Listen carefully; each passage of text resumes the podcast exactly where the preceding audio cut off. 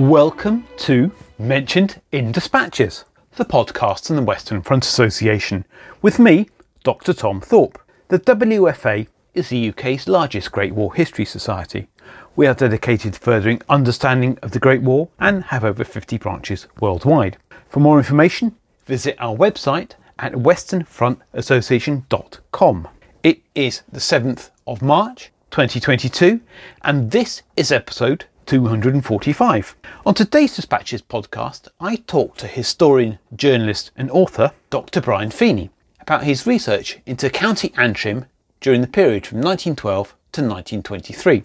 Brian spoke to me from his home in Belfast. Emily, welcome to the podcast. Could you start by telling us about yourself and how you became interested in stretcher bearers and their work during the Great War? Well, I have an odd job for a historian. I work in a, a, scientific department at Imperial College in London. The Department of Bioengineering deals with many of the scientific and research challenges that our wounded veterans, particularly from Iraq and Afghanistan, face. And it's been my job to look at the broader context of wounding, um, everything from the point of wounding until a decade later and the implications of those injuries. So I had a particular interest in what happened at the moment and the point that they get wounded. And at the same time, I was writing a history of the medical evacuation system in the First World War. And I started to think more about that in terms of the point of wounding rather necessarily than the personnel. And I was thinking, who is at the point of, and it's obviously the casual themselves, but increasingly from 1950, you have members of the various stretcher bearer corps, and they aren't there as many people to carry the casualty away. They're to do much more of a paramedic role. They're to do what we'd expect them to do today in, in, at the point of winning in a battle, and that is to save the life and then keep it saved as as the life is moved along the line of casualty evacuation. And once I realized that there were stretcher bearers at the point, then I could recognize the skills that they and the significant difference they make to the ability to save a life. And then I became absolutely preoccupied with. So let's start at the very beginning of the First World War. What was the average establishment of stretcher bearers in a, a sort of standard infantry division at the start of the Great War in 1914? Well, the first thing that I want to say is I would like to be able to be more uh, concrete about numbers and dates, but there is nothing about stretcher bearers in the official. And you're lucky you come across a line or in the regiment. However, we know some things.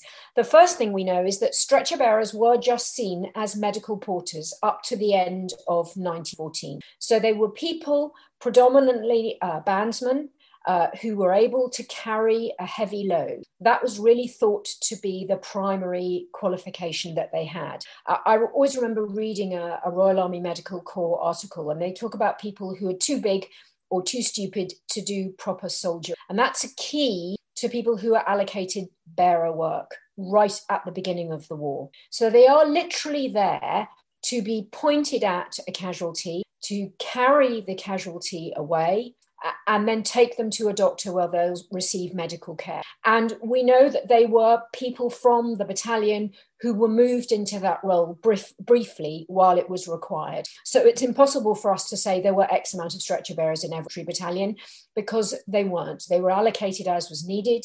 And as the actual need began to be understood, the role changes radically. Now, am I correct in assuming there were also stretcher bearers in, for instance, field ambulance units uh, and other infantry uh, in other elements of the, the, the army, such as an artillery battery? There were stretcher bearers after 1915. There were stretcher bearers wherever they were likely to be able to be sent out to meet the wounded. But in the early months of the war, they weren't specifically allocated to artilleries. Uh, people are casual about the use of the term stretcher bearer for the early months of the war. It may be someone who's come across who, again, is helping them carry uh, heavy things. And particularly when you see them at, at artillery uh, batteries, you go back to this idea that they're strong and capable of, of portering.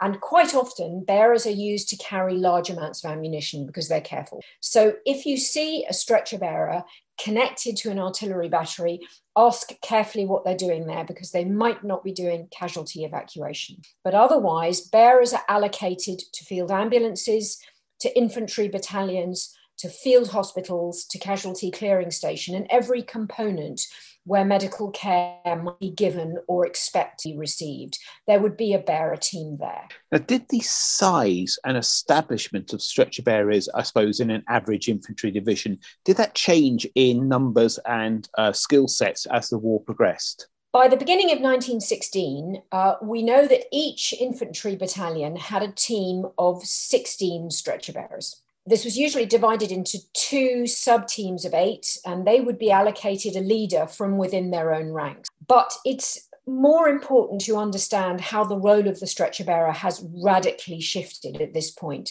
There has been recognition by the Army Medical Services, both back in Britain, but much more importantly in France, that this, this ability to take a skill to the point of wounding and save the lives that are found there is absolutely key to how the whole military medical system is going to work. So by the time you've got 16 bearers per battalion, what you've effectively got are 16 paramedics per battalion, highly trained, highly skilled, and and respected by both the military soldiers so there's been a radical shift. Um, the numbers, officially, the numbers are, are these, these 16 bearers per battalion, but it depends what the battalion's doing. If they're going to need extra bearers, they can come from battalions that are, that are less engaged, that are to the rear. So when there is expected to be a, a particularly active part front, as many bearers are brought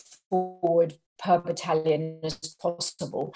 And it's the marked team to move to a different battalion and a different part of the front. And the system can absorb that. There's not a lot of very complicated paperwork. And it's also worth noting that it isn't just bearers that you need in large numbers. You also need stretchers. Uh, if you're a stretcher bearer, you need to be able to bring your stretcher with you. And they become as precious as almost as lives in really busy periods of the battle. Nobody wants anyone to pinch their stretchers. And if you can pinch someone else's stretchers, or even better, enemy stretchers, then the bearer team will be very happy indeed. But again, it's difficult for historians to pin down the numbers, to pin down the moves. But it was whatever was needed, wherever it, it could go. Who became a stretcher bearer in the army? You've talked about um, bandsmen in some regular units before the war um, were doubled as stretcher bearers in times of conflict. But was there a particular type of person or civilian who became a stretcher bearer uh, during who joined up in 1914, 15, 16, and maybe was a stretcher bearer after that? I think that there are there are three types of people that we can that I can identify with confidence. Um, again, because we don't have much in the official record, it's difficult for us to see a specific career path. But the first one that I think probably everybody will be able to guess are conscientious objectors. So I think, uh, and, and this is this is this is information that I've gathered as I've gone along, that about 30% of the bearers that, that I've met, that I've encountered, are conscientious objectors. And uh, you find them across the medical care system. So you find them as wound orderlies, you find them working in field hospitals, field ambulances, and you find them in particular on ambulance trains. And one of the things that's that's very interesting is how the, the various religious groups that that uh, provide conscientious objectors in this space eventually start providing training for their own members of the medical corps. So if you are a Quaker, you will go to their training camp at Didcot and learn how to be an orderly. You, will effectively learn how to be a paramedic. You're not going to get a, a medical degree there, but you're going to get the kind of training that will stand you in very good stead either on an ambulance train or as a stretcher. So that's the first group of, of, of, that we can identify within the stretcher bearers on the Western Front. The second group are people who've had a bit of experience in that space. So people who've worked uh, in mines, who've worked on big canal uh, building projects, on road building projects, and big industrial sites. These are the kind of places that have a similar injury uh, type to those experienced by the soldiers on the Western Front. And there were health teams within Mines uh, put together that looked like very early paramedics. And it's a really interesting place for people to think about doing some work. If you join a team in a factory or in a canal building project, you are more likely to want to put that experience to use when you get to the Western Front. So they, they bring their experience from occupational medicine from industrial first aid into that space. And the third group of people are people, and it's it's a very interesting it's a very interesting point to see because much like the army today, when you joined the army then, it was seen as an opportunity for for social advancement and professional advance. The army offered you training courses. It offered you the likelihood of joining without a professional skill and coming out at the end with a professional skill. And this is particularly the case for stretcher bearers. And this is particularly something we see with stretcher bearers. They identify the kind of skills that they're going to learn during the war, particularly working with regimental officers, as something that they will be able to adapt to after the war. And we see the presence of former stretcher bearers as hospital porters, as, uh, as ambulance drivers in civilian life, as uh, operating theatre assistants, you see them. And what's really interesting is the next generation become medics with a college education. So it would appear that the stretcher bearers' expectations of their own skills and what their families subsequently can come uh, is indeed delivered by the experience they, that they have uh, of learning as a bearer. But overall, what you can say they all have in common is that they are they have initiative. They volunteered, they have initiative, and the regimental medical officers want someone who's going to be a paramedic, who's going to be point a part of the team. This is a group of people with the ability to learn and great initiative, as well as courage and strength. Uh, and so that's what they have in common, whether they're a conscientious objector or they want to learn a skill for after the war. Much is required of their initiative and their ability to learn. Were stretcher bearers expected to take up arms in the event of their unit being attacked? Were they still considered combatant or were they not? They weren't. They weren't. Uh, they weren't. And because I, th- I, think there was, if their unit came under attack, the need for them was going to be even greater. So the priority is always that they do their job as stretcher bearers. They aren't allocated weapons. Um, we know that RMOs bring sidearms um, at, you know they use for executing mules who are drowning in, stre- in shell holes, um, that kind of thing. I don't know if stretcher bearers do bring their own weaponry. They might have. I haven't come across an account of it, but no, they're always non-combatant. Um, I think Afghanistan is the first time that we armed our medical uh, team. We actually they actually formally gave them um, uh, semi-automatic weaponry and tra- and training, and they carried weapons. Otherwise, they have technically been. Are there any sort of stretcher bearers who've written diaries or memoirs that really stand out for you and tell us about exactly what it was like to be a stretcher bearer on the Western Front in the Great War? One of the big problems with stretcher bearers is that they come by and large from a class that doesn't write poetry, that doesn't write books, that doesn't think that their experience was particularly valued. So we're still working through primary sources. If you go to um, the Imperial War Museum in London, for instance, one of the best sources that I read was, I think, Diary of a Manx Stretcher Bearer uh, and which gives a daily record of what he's done. And it provides fascinating details, like the fact that he feels he wants to learn more medicine and he asks his wife to send him out medical textbooks. And he records that in his diary. Uh, we have some reprints, uh, some reprints which are lit, which are the these Amazon versions where a diary has been taken and scanned and, and printed out.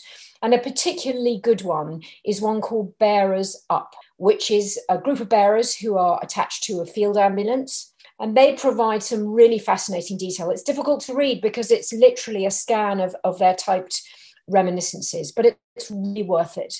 And I think Bearers Up are, is something that I would send people to. They have an extraordinary level of detail that I didn't know until I read. So, for instance, one of the stories that they tell is how they are used at the executions of soldiers how there's always a bearer team there because somebody, a group, will need to bear away the body of the executed man. And in one particular case, they tell of how they were standing, they had a very young member. And he didn't want to watch the man have the hood put on him, be tied to the stake or tied to the chair.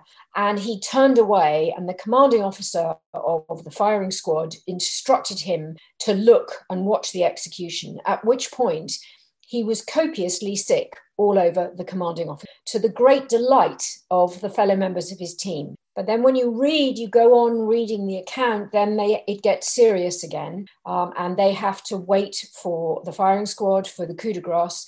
And then, then it's bearers who untie the rope and who carry the body away to the, to the pathology tent where it's analysed before burial. These are the kinds of details that we find only in diaries, and most of them we find in archives.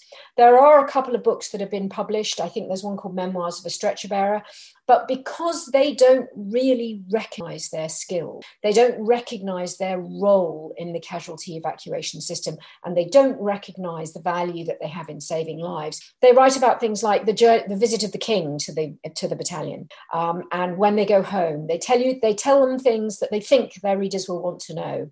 They don't they don't really say this is what my my daily life was like, and it's something that that actually the Western Front Association has given me a fantastic forum to say to people if you go and look at your family's records and a member of your family was a stretcher bearer, read the diary. Don't underestimate what they did. And this may be a source of extraordinary tech detail. It's something that we need to always focus on. It isn't so much what battalion people were, it isn't so much what their rank was or the complicated bureaucracy. What is it they do on a day to day basis? Because then you truly understand the truth of the war. I suppose following on that, how did the stretcher bearers cope with the trauma, wounds, and sights that they witnessed in terms of did it affect them disproportionately, maybe to, to, to other soldiers? We don't know. Uh, we don't know how many come home and then struggle. We know that their their employment rate is good, that that, that the, the system of, of learning skills and going and working in a hospital, and perhaps that was helpful. That would be speculation on my part. There are things that we understand about them where they had been, where things get better. So, right at the beginning of the war, into 1915, before their role was understood, soldiers would often give them a hard time when they were waiting in the trenches to go over the top. The bearers wouldn't be armed, they'd have their, only their stretcher. And the soldiers would say, you know, do some fighting, get a rifle, stand around with your stretcher. And that was enormously upsetting to them, enormously upsetting. But by the end of 1915, that stops because everybody recognizes their skill and they recognize the difficult things that they have to do. And they write about it in their diaries. So, so one always hopes that that in some way gave them. They have to manage a dying patient. They have to choose which patient they take out um, and which patient they go back for. We know that if whoever they left behind preyed on their mind, and quite often, even if they were sent to the rear or they had come off their duty or their part of the line was quiet, they would go back out to the look for people that they, they had left behind. We don't know the kind of actual psychological cost it took on them, but it must have been considerable. And also because of the responsibility invested in them by the soldiers of their battalion. It, by 1916, the soldiers of their want to recognize the stretcher bearers because they think if the stretcher bearers have seen them, then they will find them if they're wounded. And that's an extraordinary level of responsibility to confer on someone. And they try to do that as much as they can. Um, I, I talked about this in, in the talk to, to the membership uh, uh um, just before Christmas. But my husband was once in a London taxi where the taxi driver told him about his great uncle who'd been a stretcher bearer at the Somme and he'd been there every day of the Somme for the length of the war and without a scratch, he said. And then he came home and he saw his family, and then he went up to his bedroom and he shot himself. So we know that there are cases where stretcher bearers suffered very greatly. But because of this lack of official tracking, because of the lack of official status within army bureaucracy, we don't have any way to follow that up. But whenever you study the work, whenever you study the level of commitment that they make, it's long commit bearers are out longer uh, on the battlefield than anyone else. It, you can only imagine that it must have, have accorded them great suffering. And how are they remembered today? Are there any formal sorts of memorials or um, tributes to them uh, on the Western Front? There aren't. Uh, because they were scattered across battalions and field ambulances, uh, they aren't stretcher bearers aren't singled out for special notice. It was really when I was thinking about the centenary celebration, what I wanted to do was get to as many people as possible and tell them about stretcher bearers. But in fact, stretcher bearers are very often in memorials. They're often carrying the National Arboretum, uh, the memorial that we had to the wounded of, of the 21st century wars has two has two bearers carrying a casualty on the stretcher. So they're there if you look for them. They're there in memorials to the wounded. Uh, many people have included them in broader sculptures that look at the consequences of the war. So it's not very difficult to find them, although there isn't anything very specifically uh, dedicated to stretcher bearers, because I think that would be difficult to identify a core, well, a core core where you that you would memorialize. And I recently spoke to a Western Front Association member who had found a medal that talked about, there was a stretcher bearer medal. And he said, I, I you know, I thought there wasn't a, a, core. I thought they were attached to their various battalions. And what that told me was that, and he knew it was from the early 1920s at, at the latest, that the, some of them gathered together and identified themselves as being stretcher bearers, and they produced a little medal that they could wear in perhaps their reunions.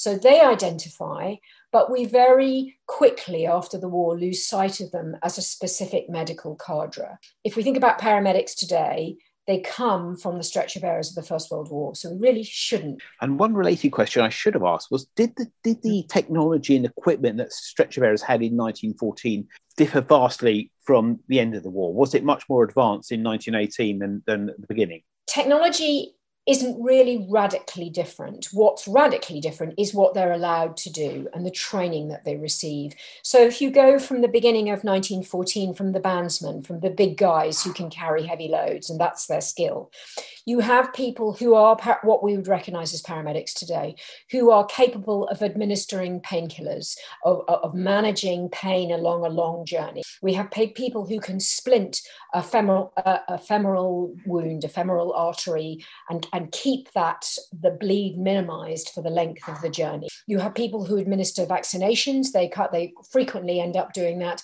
They manage the trench foot in their battalion. Uh, and they, they are able to take complex decisions about the allocation of skills um, and whatever is necessary and supplies and they do that in conjunction with their, their regimental medical officer. So it's not really an improvement in technology. There isn't really anything that changes very radically from the beginning of the war to the end the Thomas splint doesn't really make a great as much difference as people like to think about. It's really the training of stretcher bearers in how to manage femoral fractures that saves so many lives. So it's radical training. And again, it's a really interesting point to see how flexible the system is. Once gas starts being used frequently on the front, bearers are all sent back to Étaples, to the training trenches to try out bearing in a mask, to try out putting a mask on a casualty who's struggling and how to bear through gas. And at what point do you think, well, I'm going to take my mask off and I know that this is going to this is going to cause me a couple of weeks problems with my eyes, problems with my throat, but otherwise I simply can't get to the point that I need to go to. So again, the system is very flexible. It has absolutely no compunction about recognizing the skill that there isn't a problem that they don't have a medical degree because they know that the more training they can get down them the more lives that are saved. There's no technological fix. Nobody likes that. It's much more difficult to put training in a museum rather than a thomas splint. But that's the simple fact of the matter is training and learning is how we save lives. And that brings me to my last question which follows on nicely. Where can people learn more People can learn more in my book, Wounded. Um, yes, uh, which is in paperback um, and available from all good independent bookshops and non-independent bookshops, and anywhere you get your books from. And within that, uh, with I think this was the first time uh, that there was a specialist stretcher, stretcher bearer chapter, and I've been very careful about giving my references because you can see where they're talked about. Um, so look for Wounded if you can find a copy of Bearers Up and you don't mind working your way through a very poor scanning job, it's really worth it for the detail. But Wounded is, is a really good, Wounded by Emily Mayhew is a really good place to start. And really, it's just, I, I think, uh, if you think about where where they where you can't read about it, you can't read about it in the official history. You can't read about it in in the really big histories of the First World War. This is a whole group of people that saved tens, if not hundreds of thousands of lives, and they're simply invisible. So, the main thing that I want people to do is remember the stretcher bearers. Whenever they see them in a statue, there are no stretcher bearers in Blackadder.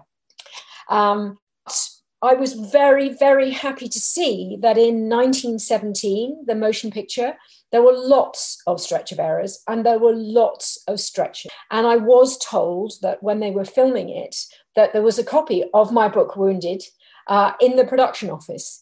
And so I was very happy to see that that detail was finally being expressed in what I think was a very good history of that part of the war. Um, so you, all you have to do is remember the stretcher bearer. Remember the stretcher. Remember the stretcher bearer. If you'd like to buy my book, I'd be more than delighted. But start by remembering the stretcher bearer, and everything comes from there. Emily, thank you very much for your time. Thank you. You have been listening to the Mentioned in Dispatches podcast from the Western Front Association with me, Tom Thorpe. Thank you for all my guests for appearing on this edition. The theme music for this podcast was George Butterworth's The Banks of Green Willow. It was performed by the BBC National Orchestra of Wales, conducted by Kriss Russman, and produced by BIS Records. This recording is part of a collection of orchestral works by Butterworth performed by the BBC National Orchestra of Wales and supported by the Western Front Association. This is available from all good record stores under the record code BIS2195. Until next time.